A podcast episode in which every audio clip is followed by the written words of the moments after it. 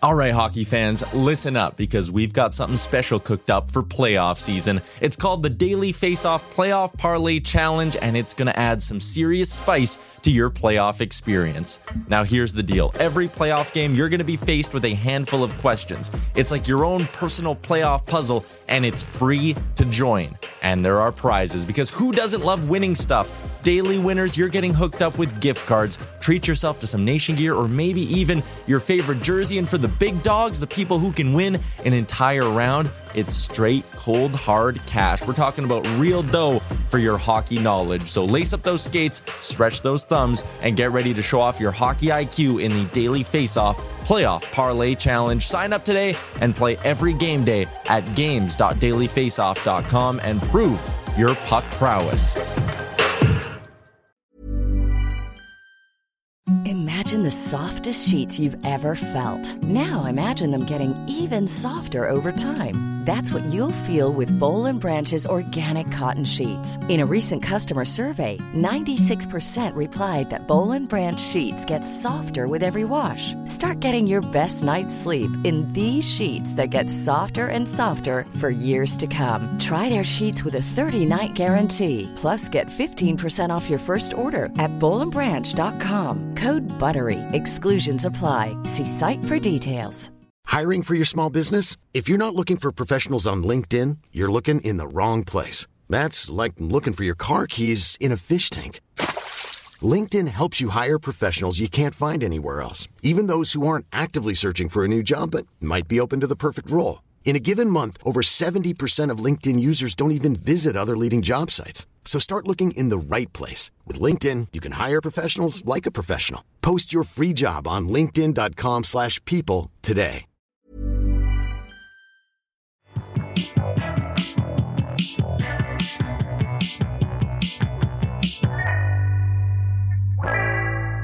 Welcome to the DFO Rundown Podcast with Frank Seravalli and Jason Gregor on dailyfaceoff.com. Delivered by DoorDash.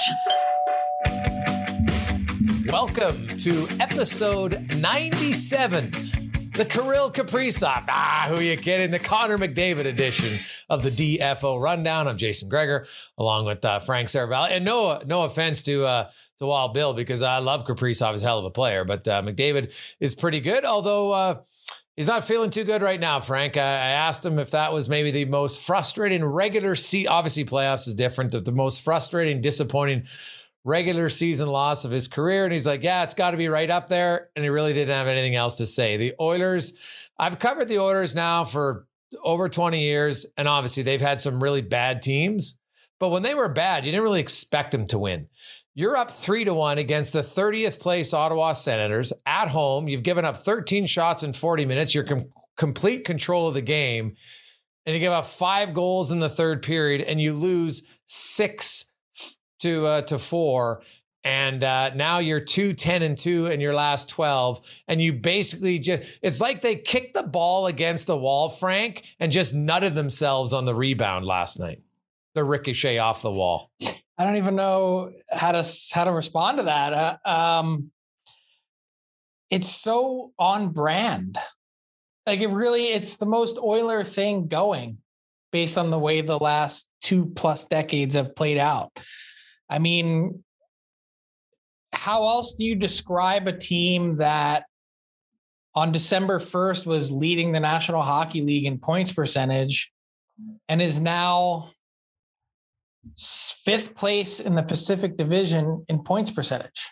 Yeah. In the division, not the conference, the division. Yeah, it has not been a good run, Frank. It, you, now you can start. Hey, they need better goaltending. Whoever plays goal, they need better There's goal. so many layers to this. Yes. They're all in it together. They Yeah, oh, really they are. are.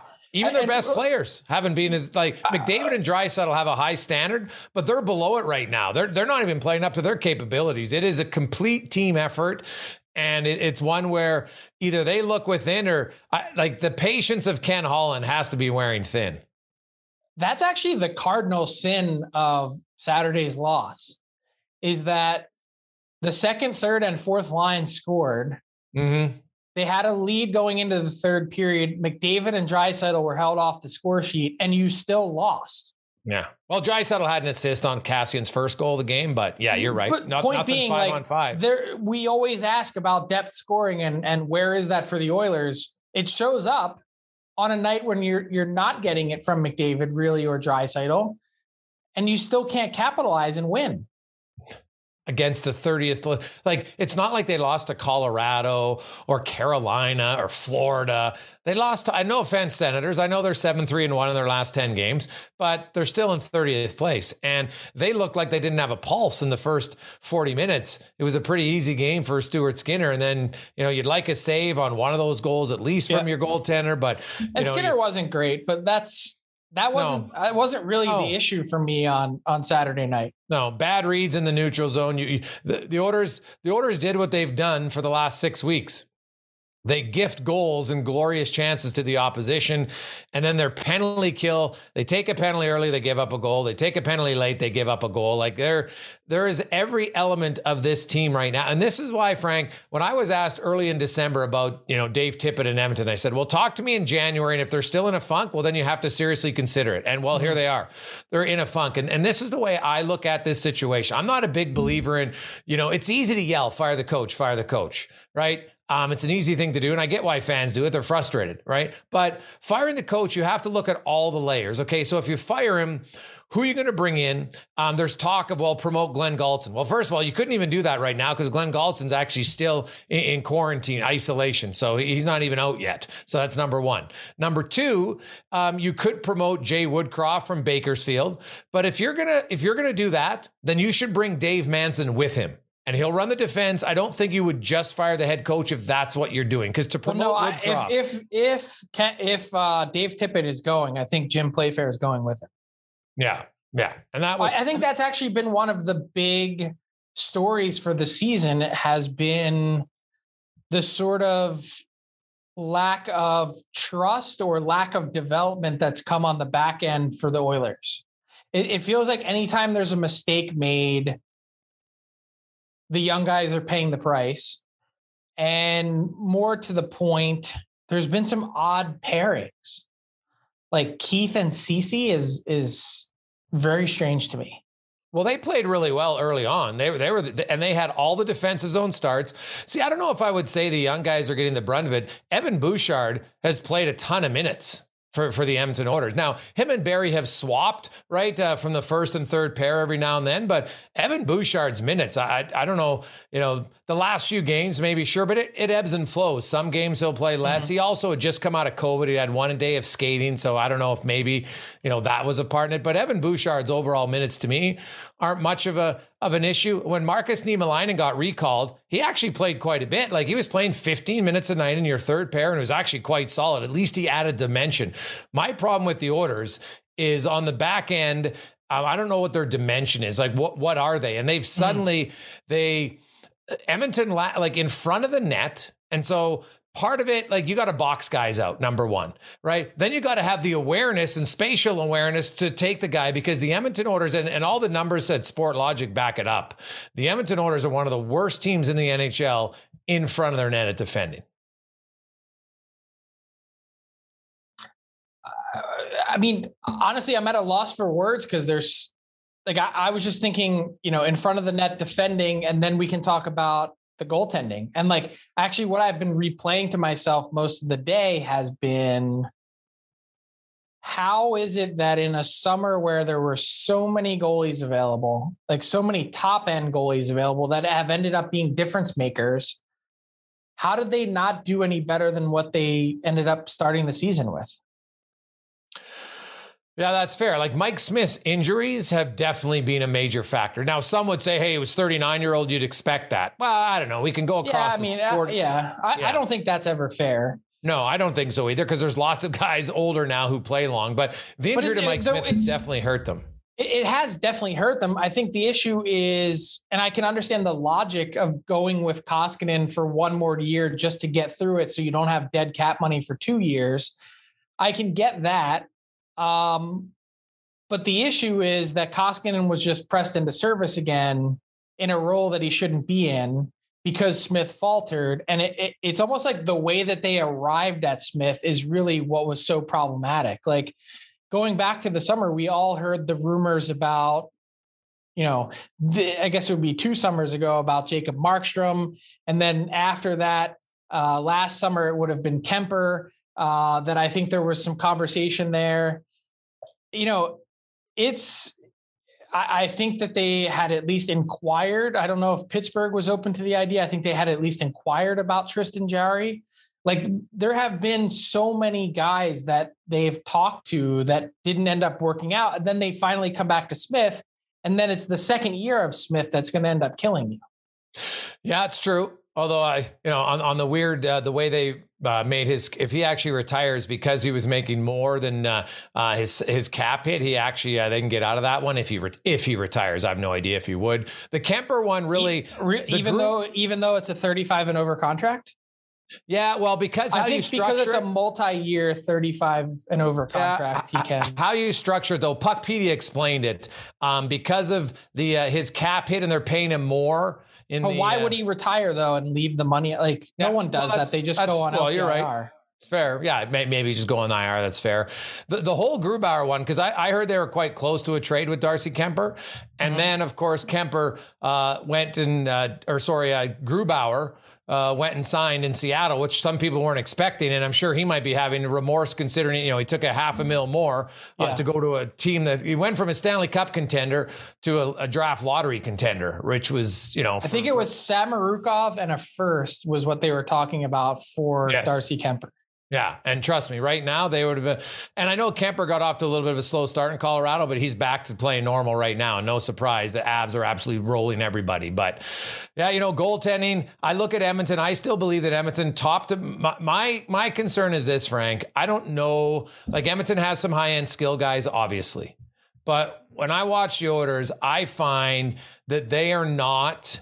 Um, well, right now, anyway, they're they're they're very they're very soft in the sense that uh, they give up two easy goals to the opposition. Right now, when anything bad goes against them, they, they can't seem to bounce back from it. And I just they they don't play passive and or so they play too passive. And and I think Dave Tippett, obviously he's coaching a little bit right now, like a coach who understands he's got to win because you know you're right. Brendan Perlini scores again. Brendan Perlini's got five points in six games and he's still only playing five, six minutes a night. Like at some point you like Leon Draisaitl, obviously he's a Hart Trophy winner, he's a great player. But if he's not having a great night, you can't just keep force feeding him 23 minutes of ice time when he's turning the puck over. To me, you'd be like, hey, let's go, uh, you know, you guys can sit out a shift. And not that he would be considered sitting a shift. It just means that we wouldn't play guys five minutes on our fourth line when they scored a goal.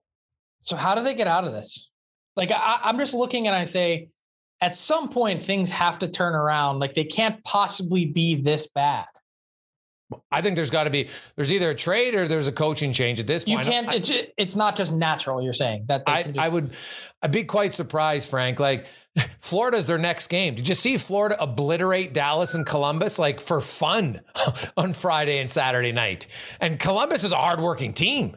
So yeah, and you bring that team to town right now, and the Oilers are two and ten. And the other thing is they can't score first, Frank. This like this stat, every game it gets worse. Four times in 26 games they've scored first.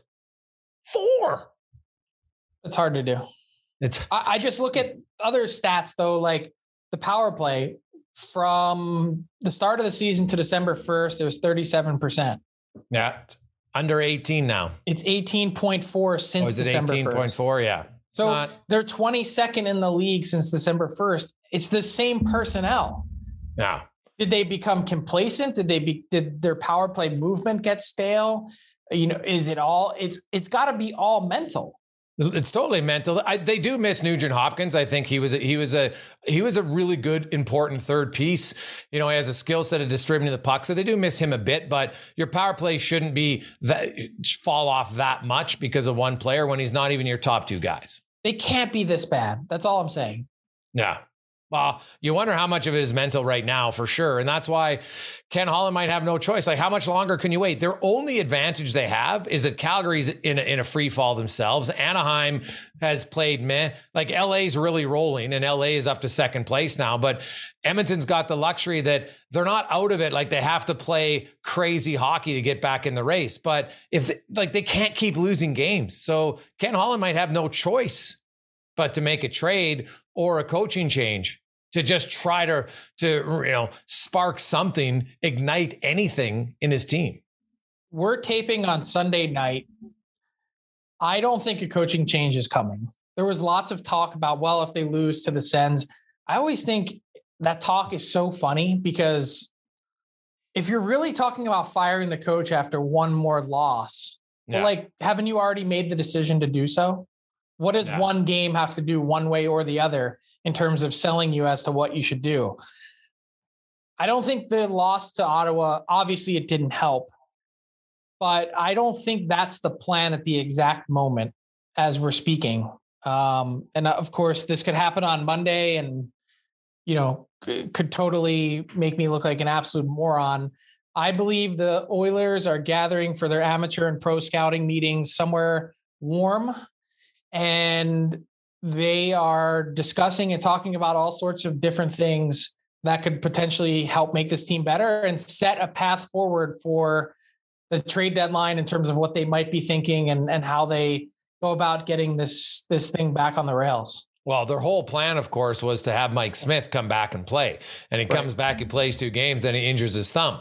So now, now he he's a week to two weeks. Is he ready on Thursday? Mm, maybe right? Uh, and then, you know, now that's a freak injury. Uh, how he sprained the ligament in his thumb going down on, you know, basically bent, got his thumb bent back on his blocker hand. Like he's played, he told us however many games he's played. He's never had that ever before. So, you know, you feel a lot injury. better about this Smith injury than the last one. Yeah. The last one, they were like, well, we, we really don't know what's going on here. Yeah. This no, one is clear. Different. It's obvious. They know what it is. They know what the timeline is. And it's not, it's not going to be that long. But I'm not sure, Frank. If it's two weeks, can they wait another week? They play four more games. They could lose all four the way they're playing right now and suddenly get two 14 and two. So what are you suggest like what would be your suggestion? That's I guess my question is when you're dealing with a team that's in this spot that has lack of cap space, lack of tradable assets, what do you do? Well, you got a veteran GM. Be creative. I, I would at least make a trade. So it's not going to be a major deal. I understand it. Bring in a player who's got a little bit of I, you know, I F you. Like the Oilers do not, they can't change momentum of the game without a goal. They're not physical at all. Just bring in somebody who's got a semblance of being a dick on the ice. Okay. Who like, like I, I'm not saying the player, but who's your poster child for that? Well, you, you know, you look at and, and the thing is, it's not even it, in today's NHL, Frank, as you know, it's very different. I'm not talking about bringing in Reeves, who's really, you know, who plays a very good role. I'm not surprised at all that he's in Vegas. They're dominating. He goes to the Rangers. He plays a pretty important part on that team because he makes everybody bigger, and uh, and he's chirpy and everything like that. There's they, not very many of them. No, like if you ha- like find an, there's got to be an Andrew Shaw somewhere in the NHL right? In the minor leagues, like just anybody who can go. Because here's the thing, Frank, the guys they're playing in the bottom six, it's not like, well, who's he going to beat out? He doesn't have anybody to beat out. Like it's not like it's can that I ask hard. You a dumb question. Yeah. Isn't that what Zach Kassian's supposed to be doing? But one player can do it. No, right? uh, but like one yeah. person is supposed sure, to help. He could bring more. At, he doesn't do that at all. No, no, and that's fair. He and right? that's that's really a big reason why he was so valuable. Toughness, yeah you know that ability to to make people think the size like yes he can be a capable player when he wants to be but they're not paying him to score 20 goals a year. They're paying no, him to do some of that other stuff the thing about Kassian is I'm not sure he's ever truly been like a major initiator of it. He'll react, and, and if somebody hits, you know, one of his guys with a blatant cheap shot, he'll have no hesitation, right? Like we saw him, you know, he's got suspended early in his career, broke Gagner's jaw, he's done some other things. He went after Tkachuk, but he's not necessarily an instigator, initiator. And that's what I think Edmonton needs. Like you need guys like Brad Marchand's obviously elite, but Brad Marchand knows how to stir the pot, Frank. Right? Like there's certain guys. Edmonton needs a guy who can come in and stir the pot and maybe stir the pot in practice. Like the last time I saw even a semblance of a disagreement in practice from the Oilers, I'd, I'd have to strain to really remember. Although that. that that one sequence this week was pretty funny when when Tyson Barrie said that McDavid was human. Yeah. but that was not what you're talking about. Yes. No. So I, am just would, going through the rosters as we're talking. Like I, there, there's not many of those guys available. No, probably not. They're, But they're you know just, what? I don't think there's a, a supply of them in general, let alone available. Like I would look at um, what's it? Well, go try to get Lawson Crouse out of Arizona at least. Maybe something like right. Lawson Crouse. There's all the talk about it. Like, what are you Austin waiting for? Watson, like I mean, I'm just trying to think of the other guys that sort of have a little bit of an edge to them that don't make a ton of money that you know you could really Well, Matt Martin. Now I know they probably and he, he's got long term, but he's only a million dollar player now. yeah that's not happening i don't Right. think But it's too bad Niemelainen got hurt for them because at least he brought a dimension of physicality that that woke people up a bit. You had to pay attention. Edmonton's just they play too soft. It just bothers me. Like I find they, and you know what? Collectively as a group, they could play harder. he's too valuable NHL but i think you're talking about like a marcus Foligno type of guy Oh, dude, Marcus, kind, I, I think that's your poster boy I love that guy. He could play my team, and but trust me, Bill Guerin, they're never trading him. Why would no you? no chance he's such a Yeah. he's way too big a part of what they do Yeah. Heck, really i'm telling you i'm going through all the rosters Go, you know what, Frank? that- How about this guy? Here's an easy one. Go bring in Curtis Gabriel. He can play seven minutes a night. He'll beat the hell out of anybody on the other not team. a difference maker Because right now, well, I'm not asking for it. I said that off the top. I don't expect a difference maker. I'm talking an attitude changer. Bring somebody who's going to bring some life to your team. He's going to cost you nothing. And you're not playing your guy. It's not like your fourth line guys are playing minutes right now, anyway. Right. Uh, yeah, it's easier said than done. I guess is Yeah, the point. Because I just, to me, there's right now there's the the pilot light in, in Edmonton overall is barely burning, Hmm. and it's got to be a little bit brighter. And you know what? That can every player on the team needs to have their pilot light uh, amped up a little bit when they return against the Panthers, or otherwise they're going to get absolutely embarrassed. Well, apparently guys don't like Brendan Lemieux, so you could trade for him. Hey, another guy, Just- exactly. I'm being sarcastic based on the Tkachuk chirp. Yeah. Well, hey, who cares if they don't like him? Perfect. Right? Even if his own teammates don't like him, if it makes everybody a little uncomfortable, a little uncomfortable. I think Edmonton's too comfortable, to be honest. So Hmm. Interesting quickly- times. Quickly, Frank, speaking of comfortable, the, the reports of John Klingberg, you and I both watched Florida. We were talking about it before we started the pod today, how dominant they were. John Klingberg, a right shot defenseman added to that Florida lineup. Oh my like I they they I thought were good to start the year. If they if they get John Klingberg, man, they're going to be a real tough out. If I'm them, that's a perfect guy I would go after.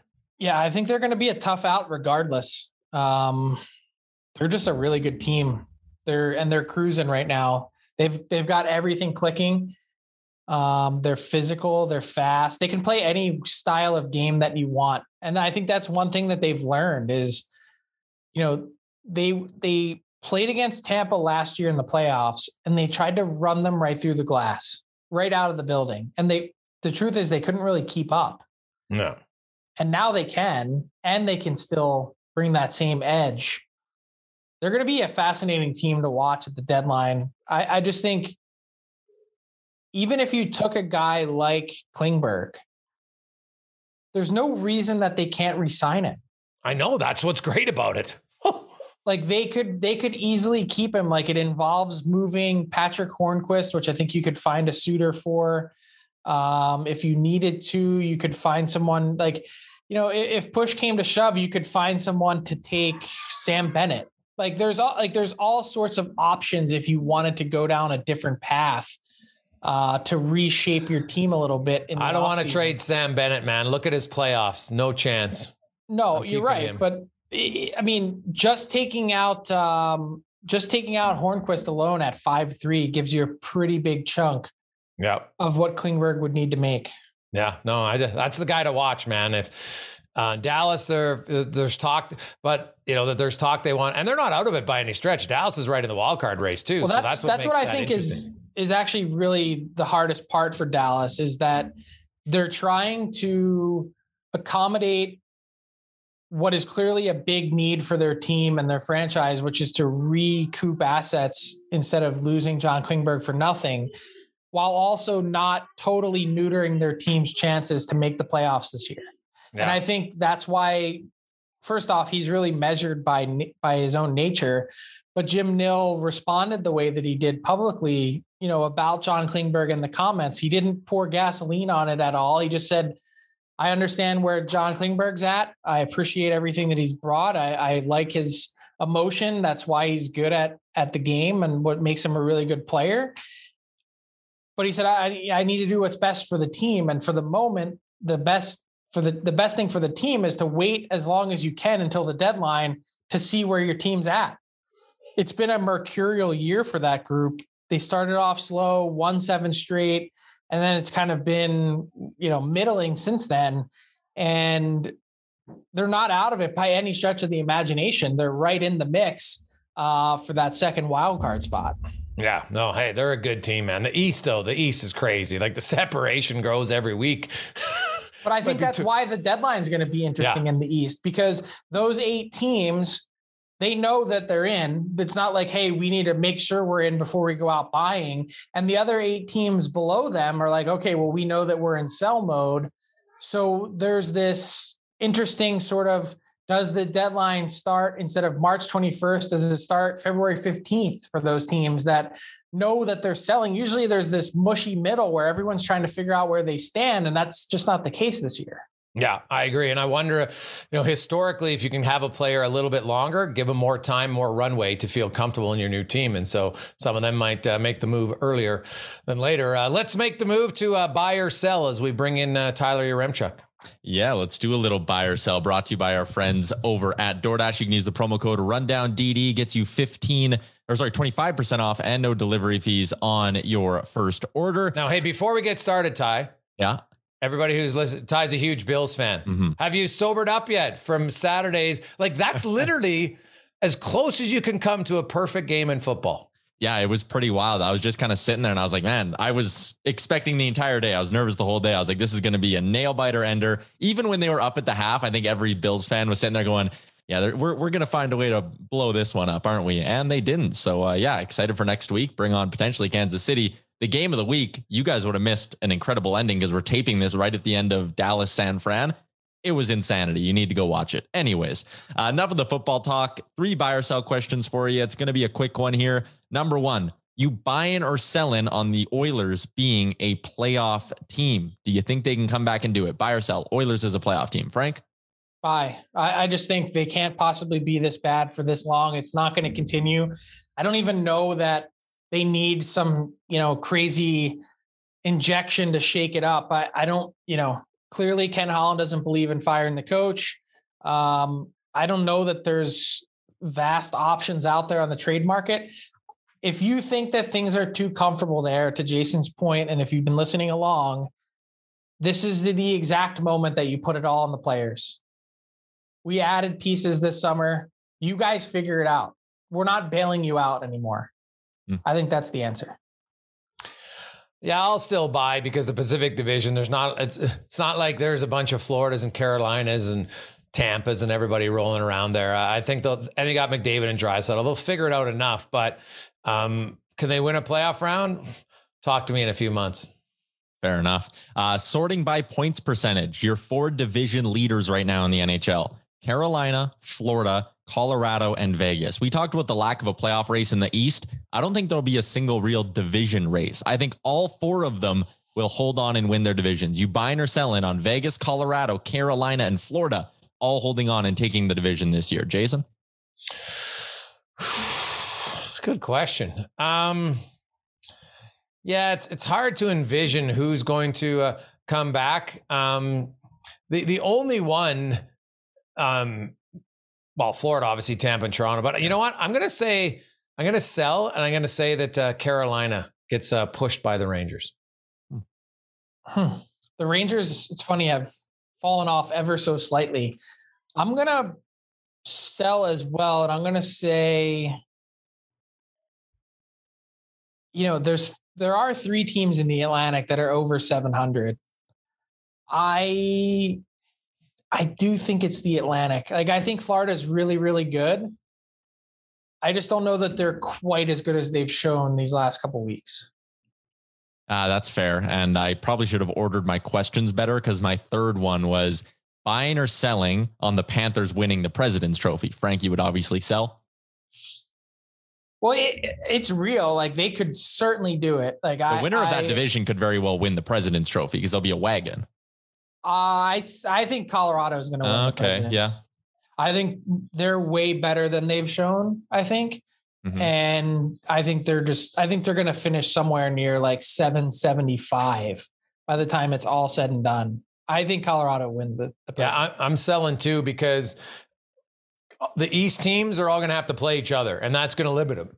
Yeah. Colorado's got an, an easier division top to bottom, and definitely an easier conference top to bottom, and uh, that'll allow them to make up the ground and finish as the President's Trophy winner. I have one buy or sell bonus question today. and it's for Okay. Tyler. All right.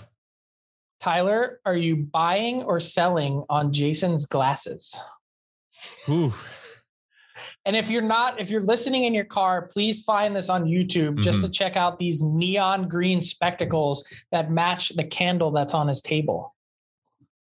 I'm gonna buy on them as an idea, selling on them as everyday glasses. I think when you're like dressed up and you got something going, Jay Jay knows how to throw on a flashy shirt once in a while. I think is like a dressed up thing. Jay can pull them off. Everyday glasses with a hoodie. eh, maybe I'm a little cold on it. That's is the totally fair. You know what? I'll tell you right now. answer I've ever heard. What is Jay? Is Jay signing your paychecks or what? And, well, I mean, kind of, yeah. In, All right, in an okay. all black suit, Frank. Killer. He- it's funny though. I, that, but I- that's different. You're wearing a hoodie right now, and it looks Hey, insane. He's like got to you look break them like- in, Frank. Yeah, but I was don't wearing the. You know what's funny? Actually, I have. I kind of like. I have five pairs of glasses, right? So I, I rotate, and uh, these ones are obviously bolder than the other ones. And uh, I was coaching my hockey team today, and I and I wore these ones to practice for the first. Well, not practice to the game. And two of the kids came over to me. They're like, "Coach, why are you wearing glasses?" And I'm like, "Well, I, I have glasses. I wear glasses all the time."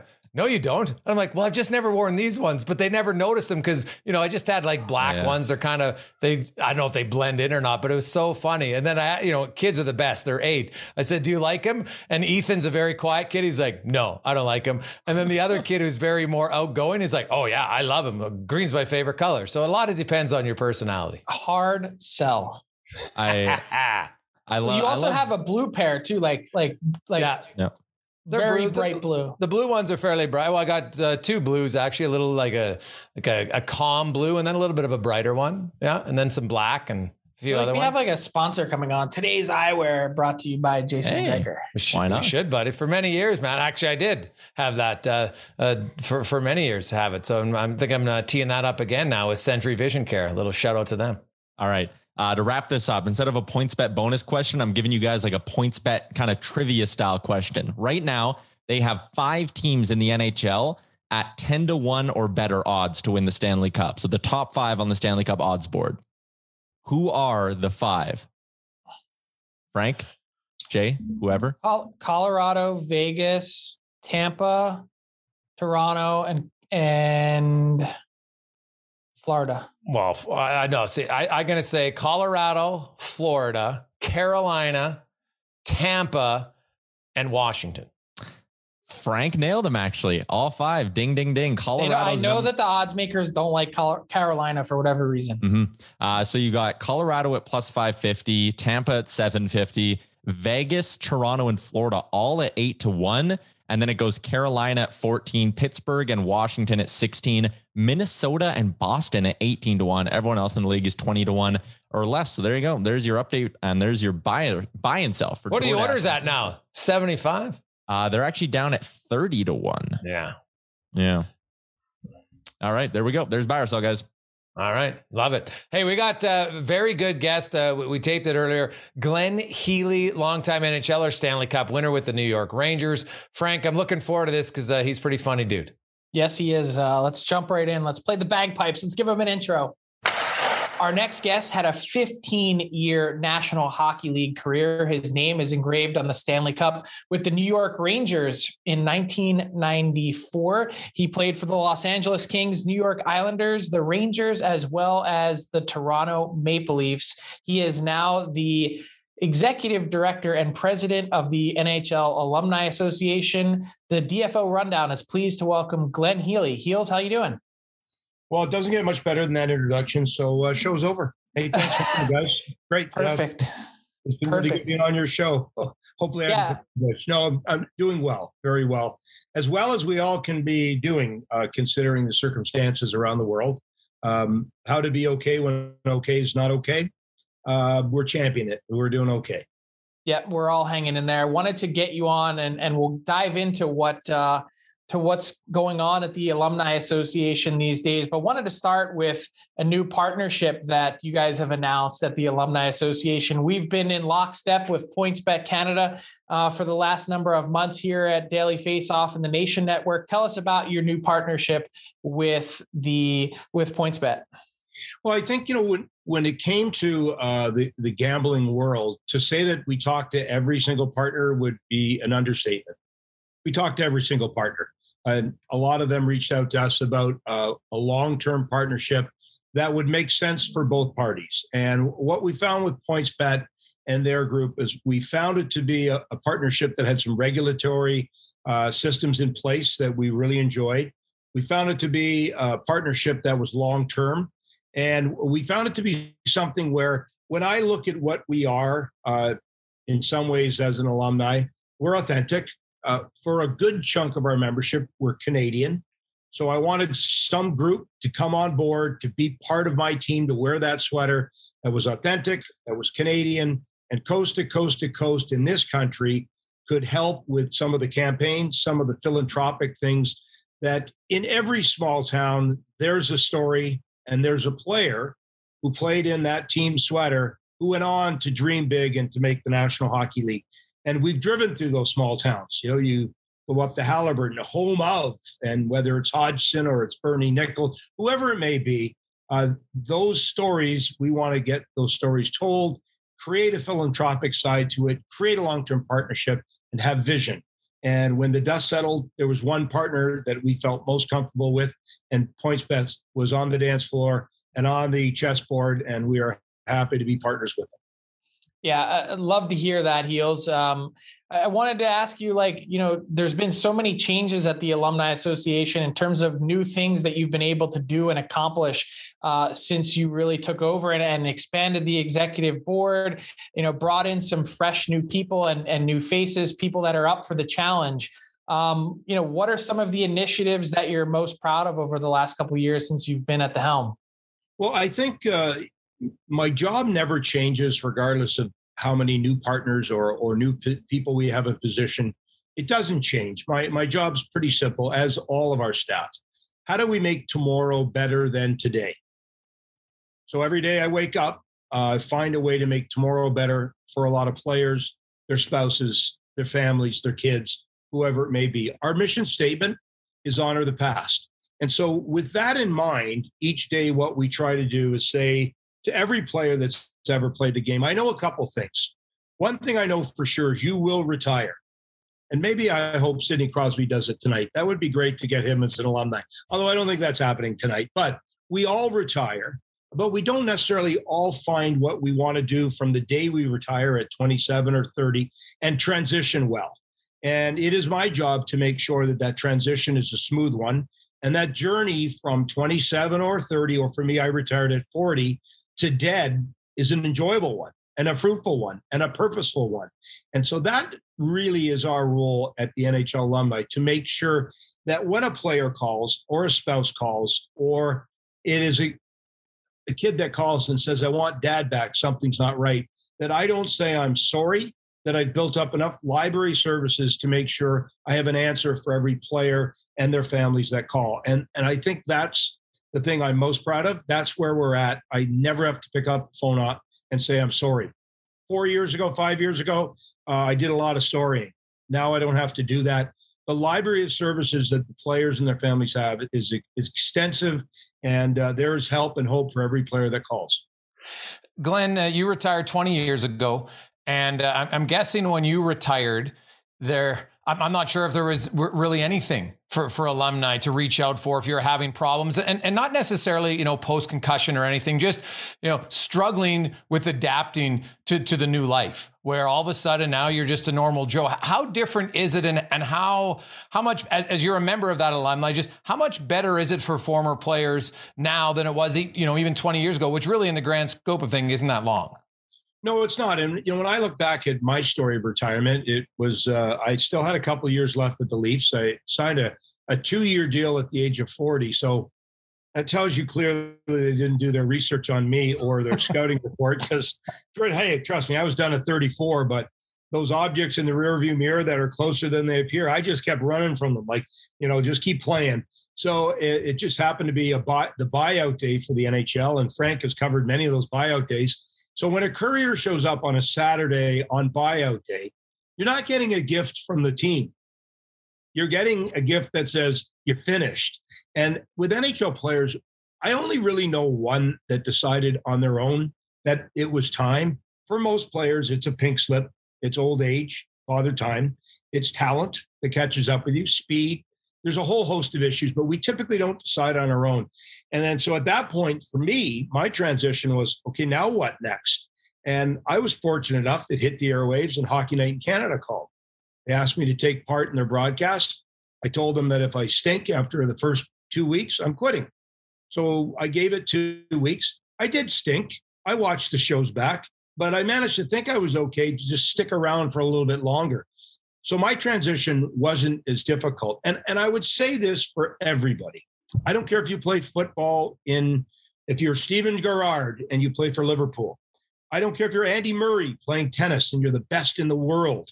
There comes a point when that purpose, that structure, you you lack that when the game ends for you as a football player, as a tennis player, hey, as a doctor, as someone who works in our uh, sport when I was doing broadcasting, it came to an end for me there too. So I died that broadcast life as well. And then what? Now, what is your purpose? So, yes, that, those are kind of the things that we put together because we talked to the experts. And the experts that we talked to in the past were psychiatrists, people that had been through it, people that had taught resiliency training. I flipped it all over on its head and said, I know who the experts are the players. They're the ones that go through it. They're the ones that are going to tell me what it's like to be in the trenches. And so tell me, and we put together a big group, a, a resource team, an alumni resource team. Tell me what you think you would have needed not to run into trouble with drugs or heroin or addictions, or what you would have needed to be better and more purposeful in what you wanted. And it was the alumni that were the experts that told me. And that's what we built for the players and their families. And it does change. I retired 20 years ago. The way it was for me as a player is way different than it's going to be for Connor McDavid when he retires as a player. So I have to constantly adapt. And that adaptation happens every day, but the mission and vision doesn't change. Make tomorrow better than today. And some problems seem so obtuse and the acute intervention so great. You wonder how you'll get to the finish line. Well, we'll get there one step at a time. And I think that's the way I've looked at it and all our staff has. But we're well suited with social workers, with medical concierges, with doctors on staff. Our chief medical officer is one of the leading neurosurgeons in the world. And so we put together a solid team. It's not me. I'm just one of the pieces on the chessboard and I might even be one of the pawns. We'll save the king and the queens for bigger pieces. So we have a big team and we work well together. Glenn, there, obviously there's some organizations that seem to have a stronger individual team alumni, right? From from city to city. Um, your overall, you know, the entire alumni is, is that a a step in the right direction to try to get stronger alumni for each individual organization, and can that then help you at the, at the at the grander scale? Yeah, you know, we get together with all the other sports a couple times a year football, basketball, and baseball, exchange ideas, exchange uh, things that they do with great success with things that they have done with great failure. And I'm not ashamed to say it, that if I can cheat and copy an idea that you want to give me, I'm going to steal all your ideas. If they're good, and I have, I've taken them from some of the other alumni. I've sat in rooms and the light has gone off in the cave, and I thought, I want to build that for our group. So we're constantly trying to get better. And if other alumni sports, and they all go through the same journey that we go through, it's typically a hard end, a hard crash. But I believe that every player and their family deserves a great finish. One of the, um, the scenes I always show at the end of any presentation is a picture of Usain Bolt crossing the finish line. Uh, and Frank would know this because he didn't get to compete in the 100 yard dash or the 100 meter dash. He was he was long distance runner. Uh, but here's Usain Bolt crossing the line, the 100 meter sprint, whatever you want to call it, and there is not a runner anywhere near him. Yep. Caption is finish strong. And to me, I think that's what every NHL player deserves. They deserve to finish strong. They should be proud they made the NHL. They would they would do and you would do whatever it took to be in their shoes. Uh, but the journey sometimes ends quick and it is a long journey, a short career with a short window to make money and a long life to live after. And that finishing strong in that journey, I think, has to be a good one. And for a lot of guys, uh, you may never have to help them in any way, but boy, do they help me in a big way.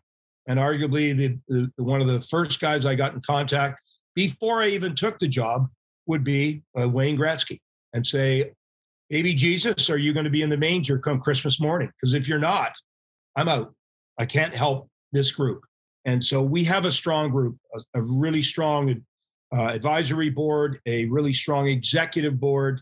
Uh, you know, it consists of guys like Mark Messier and Guy Carbonneau and Chris Pronger and Paul Coffey and Adam Graves and Steiner from uh, Sweden. Like it, it's a strong group. So uh, I take their advice and guys from them, and uh, we all work together as a pretty solid team. So, Heels, what are the some of the obstacles that you face? I, I'd imagine part of it is just sort of encouraging people to ask for help, especially some of the older alumni that maybe, you know, they grew up in a generation where, you know, that wasn't typical to ask for. Um, and I'd imagine the other part of it is just some of the other things that are happening in the world, rising healthcare costs, opportunity and options for care. What are some things that are current obstacles or hurdles for you at the Alumni Association? Well, I think the biggest thing that all athletes face, uh, let's start with that first day the NHL train leaves the station. And in 16 years or 15 years, you're not on that train. And the NHL continues on. I mean, Frank, when I left broadcasting, when, when you left uh, your team at TSN, it, the, the train kept going. They left the station. And there was this sense of isolation. You know, phone stops ringing. You know, all of a sudden, I, I'm not kicking people out of Harbor 60, the tables there, and saying, Mr. Big Shot's in and look out. I've got that table. That doesn't happen anymore. So you feel the sense of isolation. The other thing with NHL players, or you know, in, in any walk of life, there's a real sense of structure. You know, when I look at my career in the NHL, you would have a 9:30 meeting, 10:30 you're on the ice for your pregame skate, 12 o'clock bus, one o'clock meal, have a little nap, 5:30 PP meeting, six o'clock PK meeting, 620 warm up, 703 anthem, 704 puck drop, rinse and repeat, do it again. Take that structure away. Isolated, no structure. Does that kind of feel like COVID? Right where yeah. you're wearing sweatpants four days in a row and going, I got to get some structure in my day here because this ain't right. Um, so that's what NHL players feel. And, you know, we have to find a way to take all those skills we had on the ice the discipline, the sacrifice, the unselfishness, and transcend those off the ice and provide ourselves with a sense of purpose. And if we can do that as a group, then for me, if I'm looking at a business and want to hire someone who's highly driven, unselfish, sacrifices in every way, can get what it's like to be on a team, I'm probably going to look at an NHL player. Excuse me, phone's ringing. I'll just pretend someone uh, someone's not there, uh, and then really make a difference. And I think if I can do that, uh, and everybody can do that, then that journey in life becomes a real good one. Uh, that was uh, an epic transition there. Uh, well done, like a true media pro. I mean, just wanted to ask you on a personal level, aside from the Alumni Association, I know you love what you do, but do you miss the media part at all? What I miss the most is the COVID has given us this a real sense and loss of bagpiping. Where has my bagpiping career gone? You know, we, we used to have a good band, one of the top in Canada, and, uh, and that's been gone away. Uh, to answer your question, I'm not evading it, although I, I was pretty good at evading it, but I'll, I'll go and say that when I was doing the broadcast side of things, and I recall the very first game that I did, and it was a retirement ceremony in Edmonton. They seem to have one of those every week when I retired. I put all those sweaters in the rafters by giving up as many goals as I did, but uh, and it was the first game I'd ever done, and I didn't have my headset on, and and uh, and uh, you know it was it was a you know pretty big game, sweater retirement, and uh, and so game's about to start, headset still off, and you know doing color and the play-by-play gentleman, I won't mention his name, God rest his soul, out of Winnipeg. You can figure out who it is. He looks at me, pushes his mute button, and he goes, "Hey, dummy, put your headset on. Canada can't hear you without the headset." Oh, there we go. Put the headset on. And one of the, the first stoppages of whistle, uh, they put up the lines, if you remember that, right? Yep. All the lines came up. And within 14 tenths of a second, lines are gone. So I, I, started reading the first two names and said, well, unless you were a speed reader, um, that was a waste of time. But don't worry, the next whistle will waste more of your time because we're going to put up the other team's lines. Clearly, I got a call from the executive director telling me, you can't say that. Yes. So that's how the career started. I loved it. I enjoyed it. I had a great team with all the broadcast partners I worked with at Hockey Night in Canada, TSN, and Rogers and got to do a lot of Stanley Cup finals. Got to work with great guys like Craig Simpson, Jim Houston. You know, we had great people in the truck like Mark Askin. Sherali Najak was a genius. He was great to work with. John Shannon started me on my career. So I work with some great people.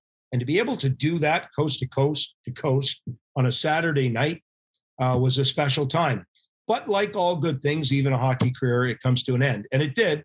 And I moved on to uh, a different role, one that clearly is much much different than a couple hours on a Saturday night.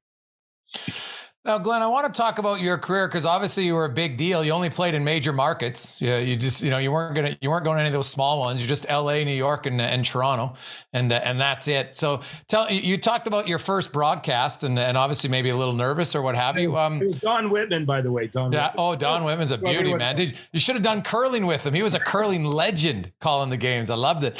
What was what was Glenn Healy's welcome to the NHL moment? Well, uh, I had gotten called up. Uh, we there's a little bit of a suspension going on in LA, and I recall the very one of the very first games. It was against uh, the Edmonton Oilers, and um, you know, I really wanted to just ask them for autographs and see if I could get a couple sticks out of the gig, right? Because uh, if I never played again, it would be great to get a Gretzky stick, wouldn't it? Even if I just got a Messier glove or something. But So as we're watching the game, and uh, the score is about, I think at the time seven to two, and I'm leaning over the boards, and you know my jaw's almost on the ice, and and I'm in awe of these guys. You know, it's Gretzky, Messier, Kurri, and Messier, Gretzky, Kurri, Coffey scores. Okay, tic tac goal would be an understatement. And the trainer uh, was Pete Demers, a longtime trainer, taps him in the shoulder, and he basically says, "Hey, you know you're probably going to play in this game because every game we play against LA, both goalies get a chance to play uh, with Edmonton. Um, so you might want to get your head in the game because, yes, it's great to get their autograph, but you might want to stop them as well if they get a chance and try to keep the score under 10. And sure enough, the third period came 7 2, we were down, and uh, we were, uh, we had already packed it in and started the jet. It was over. We knew it. And uh, that was a proud moment for me for my start because I kept it under 10. We lost 9 2. So it was a good start for me. Uh, but it was a real eye opener as to what it was like to play in this league against the, the greatest players. This was not Western Michigan. This was not the Pickering Panthers. Uh, this was the real deal against the best in the world. So you went from uh, L.A. to to New York to the Islanders, and you know you had a lot of success there. Of course, one of the, you know the great playoff runs that year when you guys upset the two time defending champion Pittsburgh Penguins, still one of the greatest upsets in, in NHL playoff history, Glennon. And when I look at your numbers, clearly that's when you started to feel really comfortable as a goalie. Did it?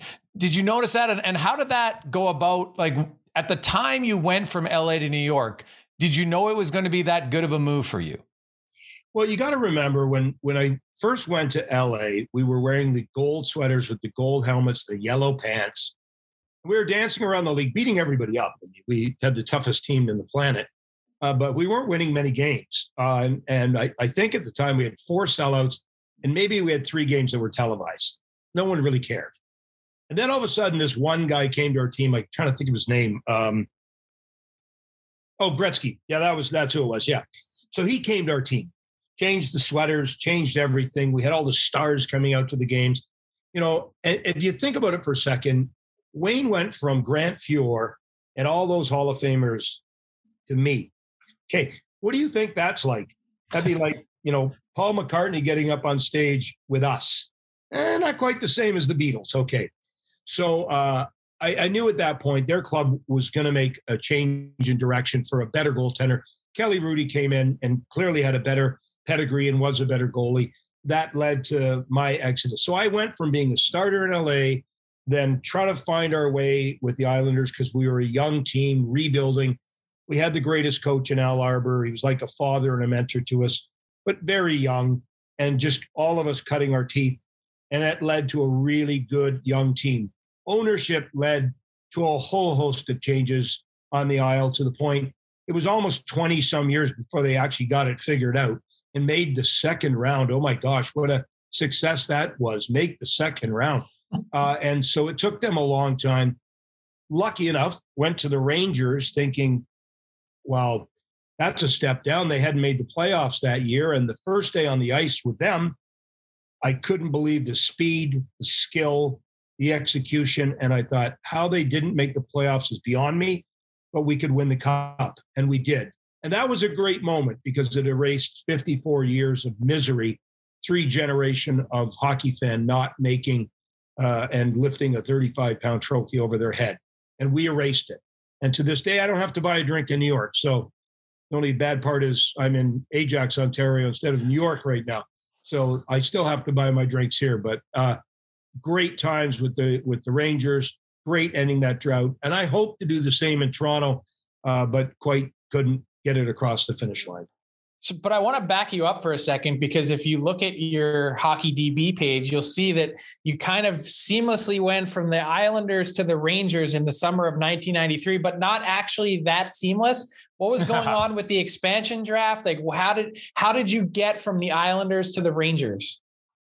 So that summer uh, is there's a bit of a story to it. Uh, there were a bunch of us from the Islanders that decided we were going to go to Ireland and celebrate what was a really good year of knocking off the Pittsburgh Penguins and Mario Lemieux and the dynasty that was Pittsburgh at the time. Unfortunately, we we handed a cup to Montreal.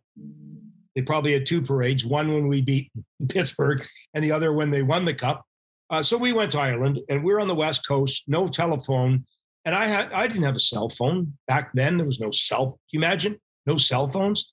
So I had no cell phone. So who's on this trip? Oh, you've got Pat Flatley and you've got uh, Gord Dineen. You've got a you got a whole bunch of players that if you want someone to get out and have fun with, well, everybody wanted to get out and have fun. So it, it was quite an adventure for us. And uh, so sure enough, I get picked up by Anaheim, the Mighty Ducks, in the uh, expansion draft, and they're trying to call me to let me know that yes, in fact, I've been picked up. I don't call them back. No call back. It's important you called me back.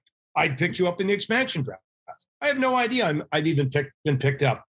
Then the next day, uh, one player is allowed to be picked by Tampa Bay. And Phil Esposito orchestrates a trade where he picks me up, gets a player from the Rangers, and trades me to New York. Likewise, the Rangers trying to call Glenn Healy to let him know you're now a New York Ranger. No call back, totally ignoring the team. Who cares where I'm going? Doesn't matter. I had no idea until we were in the Brazen Head pub, which is one of the oldest pubs in Ireland, if not the oldest. And here comes Pat Flatley with his big head, and I can see him coming across the bar. And I know he's got something to tell me. And at that point, he tells me, You're a member of the New York Rangers. And if you put it in perspective, the Rangers and the Islanders hate each other. There's never a trade amongst the two teams. Couldn't be a bigger rivalry other than Montreal, Toronto. And this happens. Your starting goalie ends up with the Rangers. Uh, we actually had to call Pat Flatley's mom just to make sure she had read the paper the right way. And then at that point, I decided to get on the phone and see what my new sweater would look like before they punted me out of the league and sent me to Wuhan, which would have been their minor league team at the time. So uh, that's how the whole dance went down. And um, to this day, I, I never talked to anyone from Anaheim, but I know my name's up on a plaque in the dressing room as one of the original Mighty Ducks, even though they never got me a sweater or a cup ring in 2006. So yeah, I was going to say it feels wrong that they didn't at least send you a sweater. Very wrong. I'm I'm filing a grievance. Yeah. but so you end up in New York, and as you said, it, it couldn't have worked out better. I mean, also a pretty easy move, I would imagine, for you at the time, not having to go very far. Um, just tell us about what, you know, however many years on, 28 years on, it is the relationship that you maintain with the guys that you won the cup with. Well, you know, it was a really different year in the sense that uh, that training camp, we went to London, England. that was the French's Mustard Cup Challenge. There's a whole bunch of names the NHL used, and it was at Wembley. Is that a real thing? Uh, yes. No, I like to go on podcasts and lie. So just I'm making it up now. Uh, the French's mustard. yes. Uh, and so we went and we played the Leafs. Now you got to remember the Leafs went to the Final Four the year before. so you know they were a really good team, and so we had a three game series against the Leafs, and we basically just brought our team. They, there was no extra guys really. Maybe one extra defenseman, one extra goalie. Uh, but we were there just this is your team. Let's go play these three games. And we absolutely demolished the Leafs. And I'm thinking, well, if they went to the Final Four, we didn't make the playoffs. We got a chance. and one of the memorable things about that three games was the uh, league forgot the trophy for the French's Mustard Cup Challenge, whatever you want to call it, in the hotel. Didn't have a trophy to give to us after we had won that series. So they went to the flea market in Wembley and brought this crappy bronze tin claret jug and then presented it to Mark Messier at center ice. And Mark kind of got the trophy and went, Really? Okay. Basically left it in the locker room. And Neil Smith ended up taking that trophy back. And for years in New York, had that in his office. Uh, that was the start of our journey. Mike Keenan, in his only caring and good moment of that year, uh, gave us the rest of that week off in England where we could go and have fun. And trust me, as a bunch of veterans, we did. And, uh, and then we started that journey of the season. The very first day of the season, we watched the Miracle Mets go down Broadway on tape, and it was their parade. They're, they're winning the World Series. And we said, if we stick together in eight months, that will be us on Broadway. And right before game seven against the Vancouver Canucks. We went into a room. There was no big speeches.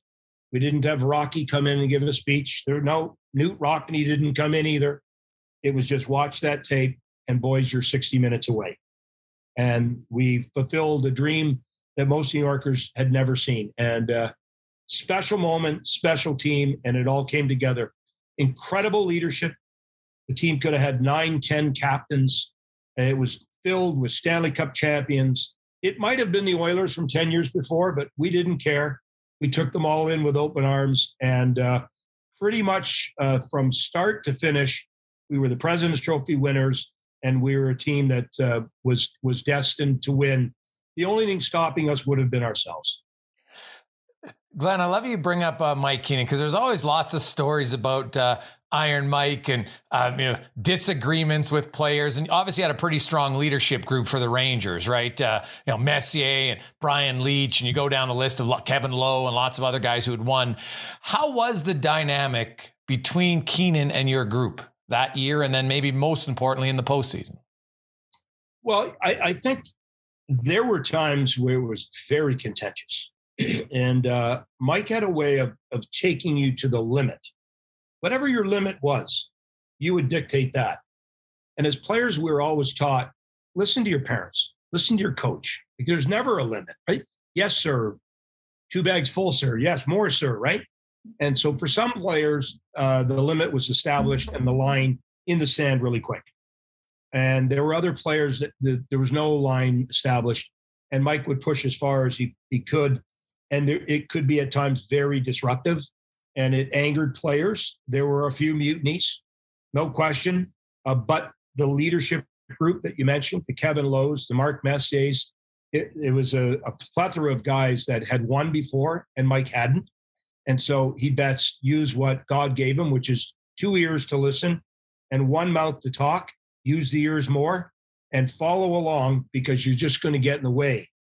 We know how to win because guys had won 25, 30 Stanley Cups. They, they were multiple cup winners. Uh, they knew the way, follow along. But the year was not without challenges, no question. For, for me personally, for everybody on the team, uh, it has led to some great books. There's some great books that you could read. Um, and when you read them, you wonder how that story get out. But it is true. How did it get out? But it should be read. Uh, but you know, he he pushed some guys to the point where Mike Richter had the best year he ever had. Brian Leetch had the best year he ever had. You know, Mark Messier, who we thought, gosh, can he bring a championship here? Yeah, he did. He did. And he did it without Wayne. He did it twice without Wayne, which, you know, you always think of your best player, which was Wayne. Mark did it twice. He did it in 90 and he did it with us. So uh, a complete group. Um, and really, when it comes to coaches, uh, you know, Mike was he was respected, and we look at him today and laugh at those stories. But living in the moment when Kovalev had a nine and a half or an eleven minute shift, or you know, he's kicking players in the back. I mean, gosh, we thank goodness we didn't have an HR department. That's all I yeah. got. The Kovalev shift is the one story I've always wanted to have someone who was there tell for, for maybe our listeners who don't know. Because wasn't Mike, because he took too long of a shift and then Mike refused to let him come off? Is that correct? Or how did it play out? Well, Kobe was a rare breed in the sense, one of the most skilled guys I ever played with. I mean, yeah. this guy was absolutely talented beyond belief. He hadn't put it together as a North American player yet. I remember the first game that I played with him. He was the right wing in the left corner in our end. So really out of position, right? I mean, kind of should be way over there. And he took a puck facing the boards and with a backhand pass over my head, over the net to the right winger, tape to tape. And I thought, okay, this guy's got talent. He's really good. But that talent sometimes gets in the way when you're coaching a team. So he would overstay shifts and he would try to do maybe a little too much with the puck. It would work sometimes, it wouldn't work other times. And that's where the coach steps in. So the shift length was getting along and Mike wanted to make a point. So as he would come to the bench for a change, no, no, you stay right there. He stays on the ice. Okay, next shift. Stay right there, back on the ice. Now, the last shift of that journey, whatever it was 11 minutes, 10 minutes, Kovalev scored. so, so much for that lesson, right? Oh. The end of the, that long shift, he scores. So off he comes. And the ironic thing was after the game, as we were lamenting on that form of discipline and what did Alex think of that long shift and was he upset by it? He actually, in his mind, in that moment at that time, thought he was being rewarded for playing really good. well, the message that Mike had, it clearly missed every, like the guy that was, the message was being sent to didn't get a, a stamp on the envelope. And so from the scoring at the end of the shift to wow, I'm being rewarded for this great play of mine. Uh, and when we had our 25th anniversary, um, they had the media ask questions. Frank, you may have been there. And um, uh, they had the coaches up on the dais. And yes, question from the back. Alex, go ahead with the question. And it was actually Kovalev uh, feigning to be a reporter. And in his Russian accent, Mike, what happened with that 11 minute shift? Why do you leave Kovalev on? And so it was quite funny, the banter back and forth. But these are the moments that you can have some levity with. At the time, they were real. At the time, they were full of emotion. Uh, but now we can look back and, and laugh at them. And uh, Alex, you know, when you look at the way he played in the finals for us, uh, when you look at some of the things that uh, he did in that playoff run, uh, he was a big part of us winning a Stanley Cup. Uh, I he might have had a point a game in the Stanley Cup final, but uh, he was the right guy to play with the right players on the right line and to come over and learn. And we had, I'm, I'm going to say we had five Russians on the team. Sergei Nemchinov was the leader of that group.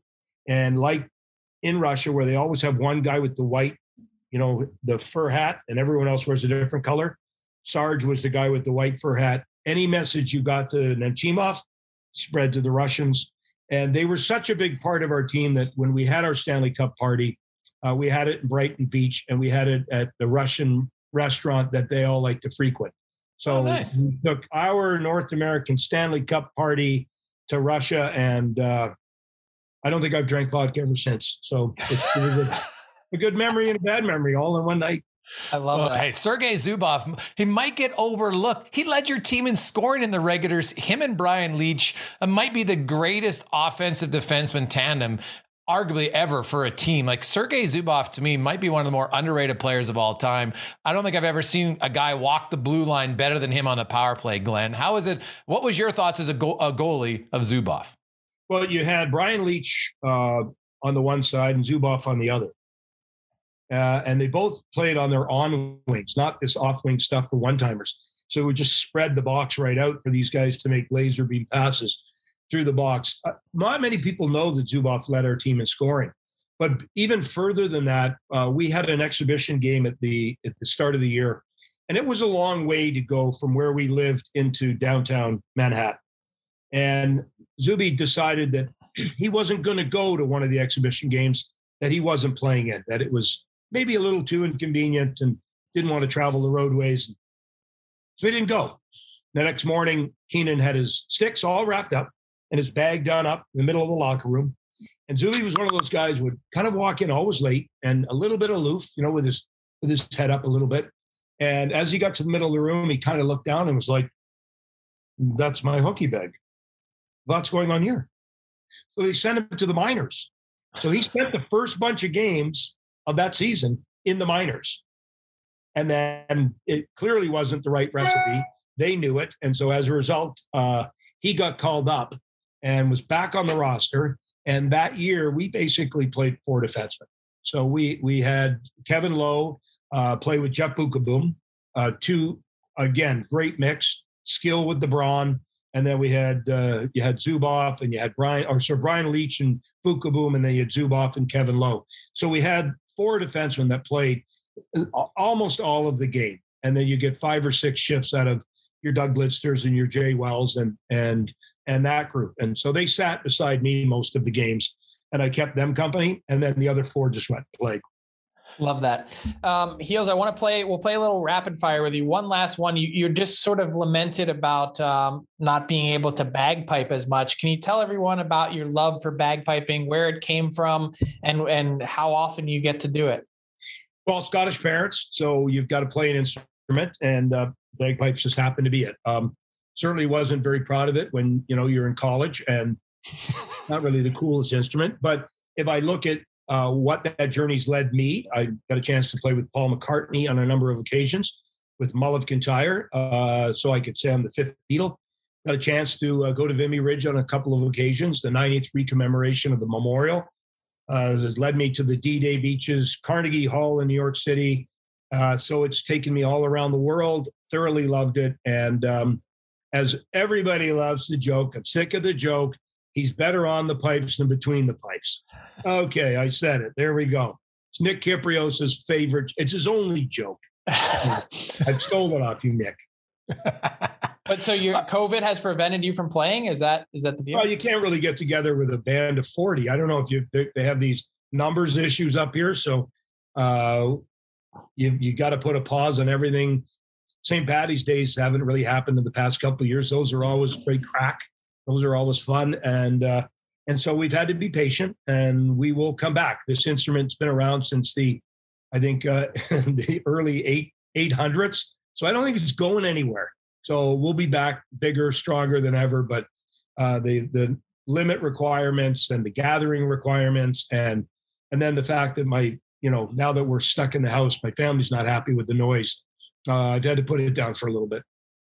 All right, heels. We always like to end with uh, with rapid fire. The only rule is you have to answer the questions. All right, so uh, here we go. Um, is there a Glenn Healy sign outside of Ajax or Pickering? And if not, will there be? No, uh, but there is a nuclear reactor sign for the Pickering nuclear reactor. So we're famous for that, and not me. So oh, okay. No, so there's there, there's no petitions for a Glenn Healy outside of Ajax or Pickering. No, no, no it's none. Zero. Blasphemous. Yeah. Blasphemous. Um, shameful. You, you, mentioned you haven't drank vodka since you won the uh, Stanley Cup. I'm not sure I believe that, but uh, when you are sitting back in, in Ajax relaxing, uh, what is your cocktail of choice? Uh, I'm going to say a nice uh, glass of Carlsberg. Ooh, classy. Okay. Yep, and um, their their beautiful aerated cup that has the bubbles come up because they've created something on the bottom. I've heard all about it every time I order one. They tell me about it. So um, if I keep ordering a lot of them, I won't even remember they told me that. And then the next time I'll remember it for the next time and the next time. So Carlsberg, drink of choice. Awesome. Uh, most of your career you spent in the two biggest cities in the U.S., New York and L.A. Which is which one had the best nightclub scene for Glenn Healy? Uh, I would say the the nightclub scene in New York, and one reason, one reason only. In LA, I was driving a black Ford Escort with no air conditioning, two door. Not exactly a magnet for anything other than Save some for the rest of us, heels. yeah. They're not even people aren't in LA and Compton they weren't even going to steal that vehicle. I get it running, wouldn't matter. So probably New York. Yes. Uh, Glenn, when you came up, you know, goalie coaches weren't a thing. So which head coach did you have who knew the least about goaltending? Rogie Vachon. Come on.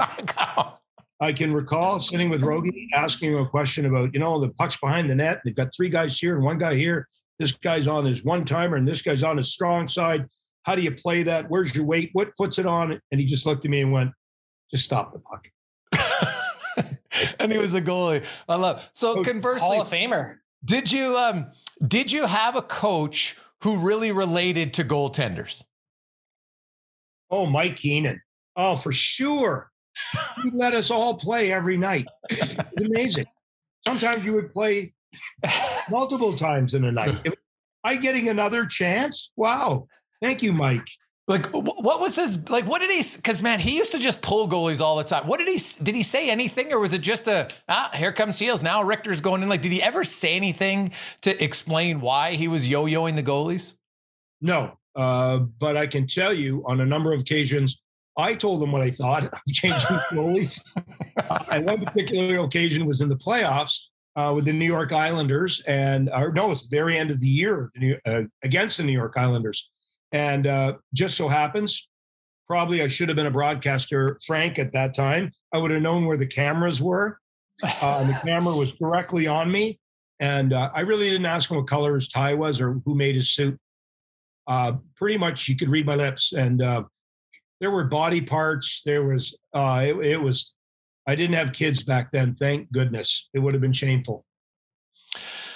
Winning a Stanley Cup's a big deal, but you talked about that Islander upset of the Pittsburgh Penguins. Glad was the party close when you celebrated that series compared to the Stanley Cup? Not even close. In fact, when the year ended, uh, and we had a new ownership group there, we all got together as a team for the year end party. And the captain was Pat Flatley. And he went over to the ownership group and on a napkin wrote down, I was free agent, and wrote down my contract demands. And the owner crumpled it up, put it in a ball, and threw it at me. At that moment, I knew two things. The party was over that night, and the party was over with me with the Islanders. So thank you, Patrick, for being such a great agent and having me get a chance to win a Stanley Cup to have a way better party. Oh, that is fantastic. Glenn, um, a lot of your teammates have said you're a really witty, funny guy. So, who was the wittiest, funniest teammate you played with? Uh, very, there's so many. Uh, I would say Marc Bergevin, uh, who was the now he's working with Los Angeles out of Yeah. you know, out of Montreal. Uh, he had a sense of humor that uh, was pretty spectacular. Uh, but everyone had a little bit. Uh, there were the dry sense of humor. There was the sense of humor that you know the big laugh when they told a joke and only they laughed. The big laugh. So everyone had a little bit of a different flair. And then there was the players that thought they were really funny, and they really weren't. Like who? One of them I played with in Toronto wore a helmet the size of the Great Kazoo. Could beat me up if he was here next to me, and probably beat anybody up. So you can kind of fill in the blanks as to who that may be. But I got chased around the locker room a lot by him because that quick wit. Oh, that was really good for me as I was getting my head banged off a 20 gallon Gatorade drum. Thank you, Ty. Thank you. Uh, yeah, Were you a chirper on the bench or in, when you played? all the time, not nonstop. Did not stop. And in fact, um, very few times I, I was genuine, but it was one particular game. in New Jersey when you know the, the bench was wide open, you could actually talk to the players as a backup goalie. I was talking to one of the players who was a tough guy, just wishing him Merry Christmas and hope your family's doing well and enjoy the holidays. And Ty Domi thought that I was being chirped by that player, stepped on the ice and knocked him out. And the game ended. And I said, Ty, I, oh, we were only wishing each other Merry Christmas. And Ty was a little bit taken back and said, it doesn't matter. We shouldn't be talking to the bench anyways. So there we go. That was oh, uh, awesome. Yeah, I had a bit of a, bit of a, a tongue on the ice because when you can't back it up physically, you try to find an arsenal that works and work for me. Hey, nothing wrong with that, man. Uh, uh, yeah, you were you were verbally uh, tough, and there's nothing wrong with that at all. Uh, Glenn, uh, great having you on the pod. We really appreciate it, and continued success. All right, have a good one, gentlemen. All the best, and uh, thanks for your wonderful time today. And Thanks, good to see you again, Frank. Yeah. Other than an arena, but good to see you nonetheless. You too, pal. Glenn Healy, man, that guy's a beauty. He's one of the best storytellers, Frank, that I've ever so met good. over the years. He, he's just there's no pause. Like his his he's so sharp. Everything's on recall. He's probably told the stories a million times, but he makes you. He's got the same energy, makes it feel like he's telling it again for the first time. Yeah, so uh, love having him on, and you know what? Uh, I'm curious to see the partnership and and, and how that's going to expand. The, the play, the alumni association, of course, I, I think has gotten a lot stronger in, in the last few years. Uh, talk to players, how you know there's a lot more help for uh, for ex players than there ever has been before, which is super important. And you know, they're not afraid to ask for help now. They've created yes. this environment where you know, go to their website, the Alumni Association. You can type in a contact form, and, and some of it's done anonymously, some of it's done through family members. Um, they're way more part of it is communication, just be in touch with everyone on a regular basis. That's part of it. And there are obstacles. Uh, I know they've worked really, really hard to try and find affordable healthcare options and plans, and they've got things set up for alumni members where you know once or twice a year they have you know a doctor that's set up uh, somewhere, and they can bring everyone in and, and get a free physical, a free checkup, a free whatever it is that you need help with. They've got uh, some kind of avenue and connection, and really smart by Glenn and and the rest of the group to surround yourself with the top players. Like if you, you know, as he said, if I don't have the support of Wayne Gretzky, they've got Mario Lemieux, all the big players of the past eras that have been on board. That really goes a long way in terms of trying to reach out to others uh, that need help. For sure. It's awesome. Well, Frank's going to be an interesting week. Uh, lots going on in the NHL. We'll talk to you on Friday. Have a good one. Thanks for listening to the DFO Rundown with Seravalli and Gregor. Keep it locked on dailyfaceoff.com and subscribe wherever you get your podcasts from to never miss an episode. Delivered by DoorDash. Imagine the softest sheets you've ever felt. Now imagine them getting even softer over time. That's what you'll feel with Boll and Branch's organic cotton sheets. In a recent customer survey, 96% replied that Boll and Branch sheets get softer with every wash. Start getting your best night's sleep in these sheets that get softer and softer for years to come. Try their sheets with a 30-night guarantee. Plus, get 15% off your first order at bollandbranch.com. Code BUTTERY. Exclusions apply. See site for details. Mom deserves the best, and there's no better place to shop for Mother's Day than Whole Foods Market. They're your destination for unbeatable savings, from premium gifts to show-stopping flowers and irresistible desserts. Start by saving 33% with Prime on all body care and candles. Then get a 15-stem bunch of tulips for just $9.99 each with Prime. Round out Mom's menu with festive rosé, irresistible berry chantilly cake, and more special treats. Come celebrate Mother's Day at Whole Foods Market it. Hi, I'm Daniel, founder of Pretty Litter. Did you know cats tend to hide symptoms of sickness and pain? I learned this the hard way after losing my cat, Gingy. So I created Pretty Litter, a health monitoring litter that helps detect early signs of illness by changing colors, saving you money and potentially your cat's life. Pretty Litter is veterinarian developed, and it's the easiest way to keep tabs on your fur baby's health right at home. Go to prettylitter.com and use code ACAST for 20% off your first order and a free cat toy. Terms and conditions apply. See site for details. Hey, it's Paige DeSorbo from Giggly Squad. High quality fashion without the price tag? Say hello to Quince. I'm snagging high-end essentials like cozy cashmere sweaters, sleek leather jackets, fine jewelry, and so much more. With Quince being 50 to 80% less than similar brands. And they partner with factories that prioritize safe, ethical, and responsible manufacturing. I love that. Luxury quality within reach. Go to quince.com slash style to get free shipping and 365 day returns on your next order. Quince.com slash style.